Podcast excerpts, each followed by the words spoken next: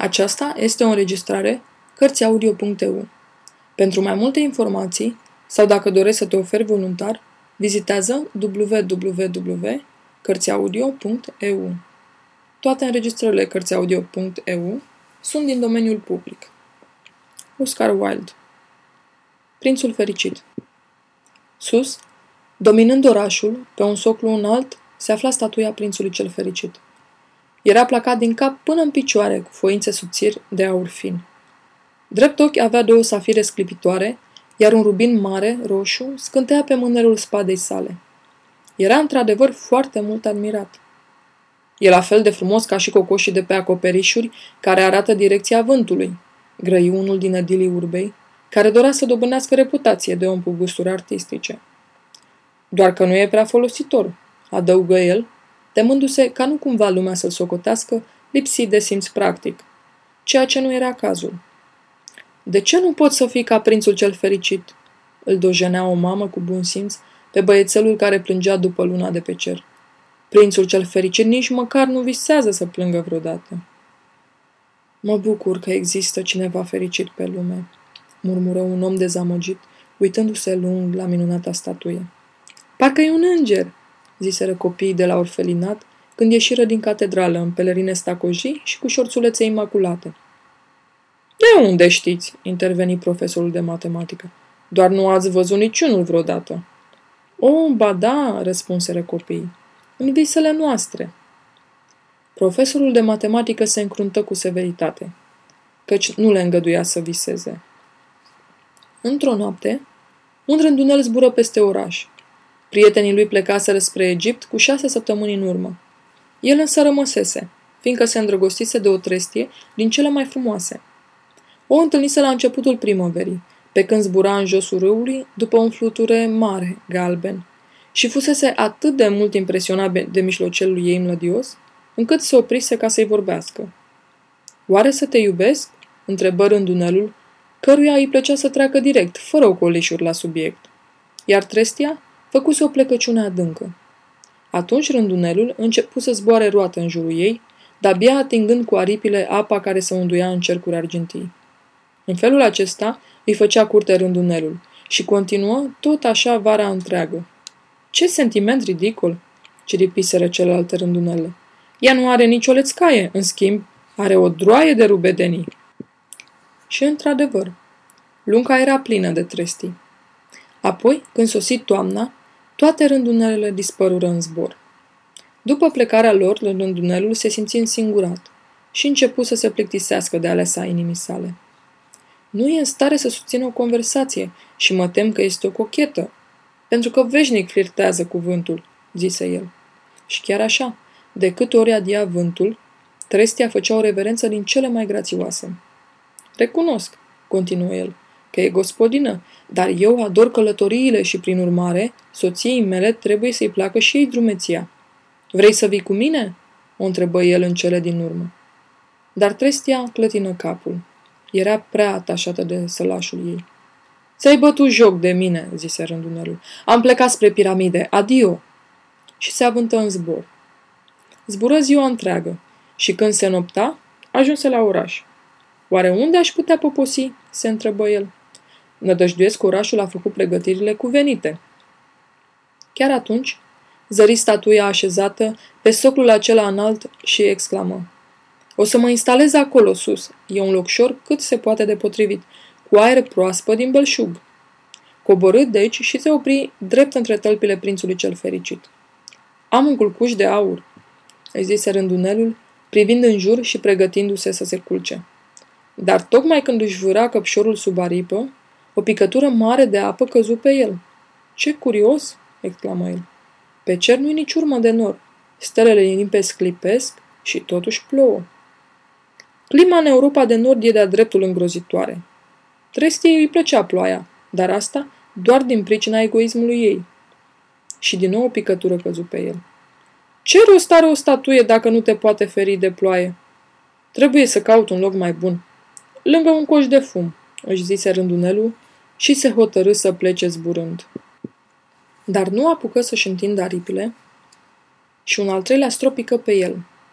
Și ridicându-și cu ochii, văzu. O, dar ce văzu? Ochii prințului cel fericit erau plini de lacrimi, iar lacrimile își șiroiau pe obrajii aurii.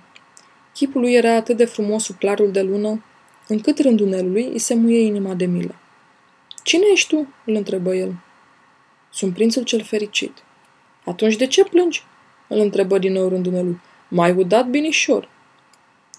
Pe când încă trăiam și aveam o inimă omenească, nu știam ce sunt lacrimile, fiindcă locuiam în palatul Sanssouci, unde tristeții nu îi se îngăduia să pătrundă, răspunse statuia. În timpul zilei, mă jucam în grădină cu tovarășii mei, iar seara mă aflam în fruntea dansului din salonul cel mare. Grădina era împrejmuită cu un zid foarte semeț, dar nu m-am sinchisit niciodată să întreb ce se întâmpla dincolo de el, căci în jurul meu totul era nespus de frumos. Curtenii mă numeau prințul cel fericit și cu adevărat eram fericit, dacă plăcerea înseamnă fericire. Așa am trăit și tot așa am murit. Iar după moarte m-au cucuțat aici, atât de sus, încât pot vedea toată urățenia și mizeria din orașul meu. Și deși am inimă de plumb, nu mă pot stăpâni să nu plâng. Cum? Nu e din aur masiv? își zise în gând rundunelul, prea politicos pentru a da glas mirării sale. Departe, departe, continuă statuia cu voce șoptită melodioasă, pe o ulicioară se află o casă sărăcăcioasă. Una din ferestre este deschisă și prin ea văd o femeie șezând la o masă. Are chipul subt și obosită, iar mâinile ei aspre și roșii sunt pline de înțepăturile acelor, căci ea e cusătoreasă. Ea brodează florile suferinței pe rochia lungă de satin a celei mai fermecătoare domnișoare de onoare a reginei, pe care o va îmbrăca la viitorul bal de la curte. În pătuțul din colțul odăiței zace bolnav băiețelul ei, îl scutură frigurile și cere portocale, dar mama nu îi poate da decât apă de izvor. De aceea micuțul plânge. Rândunelule micuț, rândunelule drăguț, n-ai vrea să-i duci rubinul de pe mânerul spadei mele? Picioarele îmi sunt lipite de soclu și nu mă pot mișca. Sunt așteptat în Egipt, răspunse rândunelul. Prietenii mei zboară în susul și în josul Nilului și sporovoiesc cu splendizii lotuși. Curând se vor duce să se culce în mormântul marelui rege. Regele însuși se află în sarcofagul colorat, înfășurat într-un giulgiu galben și îmbălsămat cu mirodenii. În jurul gâtului are un colan de jad verde pal, iar mâinile pasc parcă niște frunze veștede. Rândunelule, rândunelule, micuțule rândunel, n-ai vrea să mai rămâi o noapte? Să fii solul meu?" îl rugă prințul. Băiețelului îi e tare sete, iar mama e atât de tristă. Nu prea îmi plac băieții, răspunse rândunelul. Vara trecută, când stăteam pe malul râului, doi băieți răi, fii morarului, aruncau mereu cu pietre în mine. Bineînțeles, nu m-au nimerit niciodată, căci noi, rândunelele, zburăm mult prea iute pentru ca așa ceva să se întâmple. Și apoi, eu provin dintr-o familie vestită pentru agilitatea membrilor săi. Totuși, a fost o dovadă a lipsei de respect din partea lor. Prințul cel fericit se întristă atât de tare, încât micuțului rândunel îi se făcu milă. E foarte frig aici, zise el, dar voi rămâne încă o noapte și voi fi solul tău. Mulțumesc, rândunelule micuț, zise prințul. Rândunelul desprinse de pe sabia prințului rubinul cel mare și, cu el în cioc, zbură peste acoperișurile orașului. Trecu pe lângă turla catedralei, pe care îngeri albi fusese răsculptați în marmură. Trecu prin apropierea palatului și auzi zvon de muzică de dans. O fată frumoasă apăru pe balcon, împreună cu iubitul ei. Ce minunate stelele și ce minunată e puterea dragostei, grăi tânărul. Nădăjduiesc că rochia mea va fi gata la timp pentru balul de la curte. Am poruncit ca florile suferinței să fie brodate pe ea. Dar cu sătoresele astea sunt atât de leneșe, răspunse fata. Rândunelul zbură peste râu și zări felinarele licărind, atârnate de catargele corăbilor. Trecu un zbor peste ghetou și i-a auzit pe bătrânii zarafi evrei, tocmindu-se gălăgios în timp ce măsurau monezi de aur în balanțele lor de aramă. În cele din urmă, ajunse la căsuța aceea sărmană și, privind pe fereastră, zări băiețelul cum se zvârcolea în pătuț, scuturat de friguri, pe când mama adormise, doborâtă de oboseală. Pătrunse în odăiță și le pădă pe masă lângă degetarul femeii rubinul cel mare. Apoi se roti ușor în jurul pătuțului, răcorindu-i frunta băiețelului cu aripioarele sale. Ce răcoare plăcută!" șopti acesta.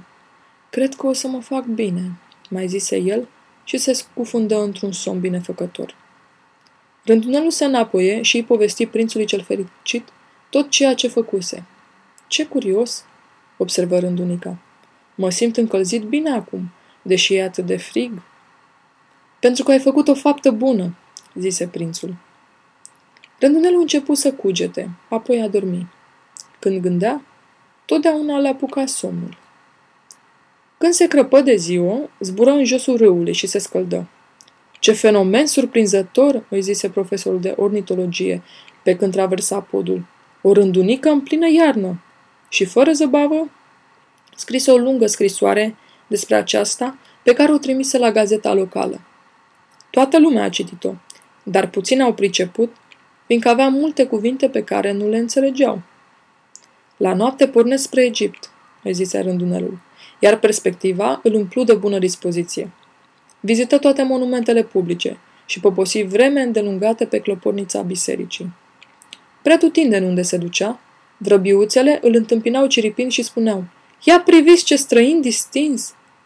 Ceea ce îi plăcu foarte mult rândunelului. Când luna se înălță pe boltă, zbură înapoi la prințul cel fericit și îi spuse Ai vreun mesaj pentru Egipt? Tocmai mă pregăteam să pornesc la drum. Rândunel micuț, rândunel drăguț, nu vrei să mai rămâi cu mine încă o noapte? îl rugă prințul. Sunt așteptat în Egipt, răspunse rândunelul.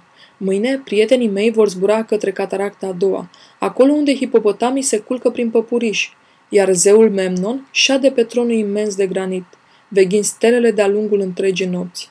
Iar când apare sclipind luceafărul de dimineață, atunci scoate un chiu de bucurie.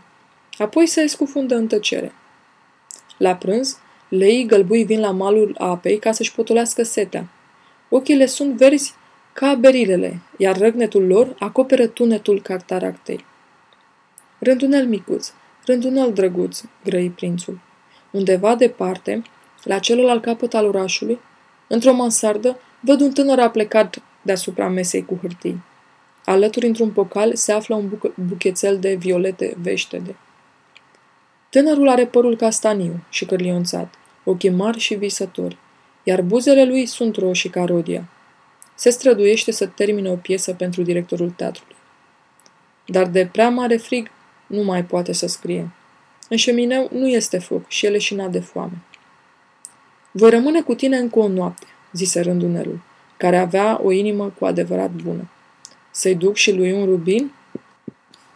Vai, nu mai am niciunul, răspunse prințul.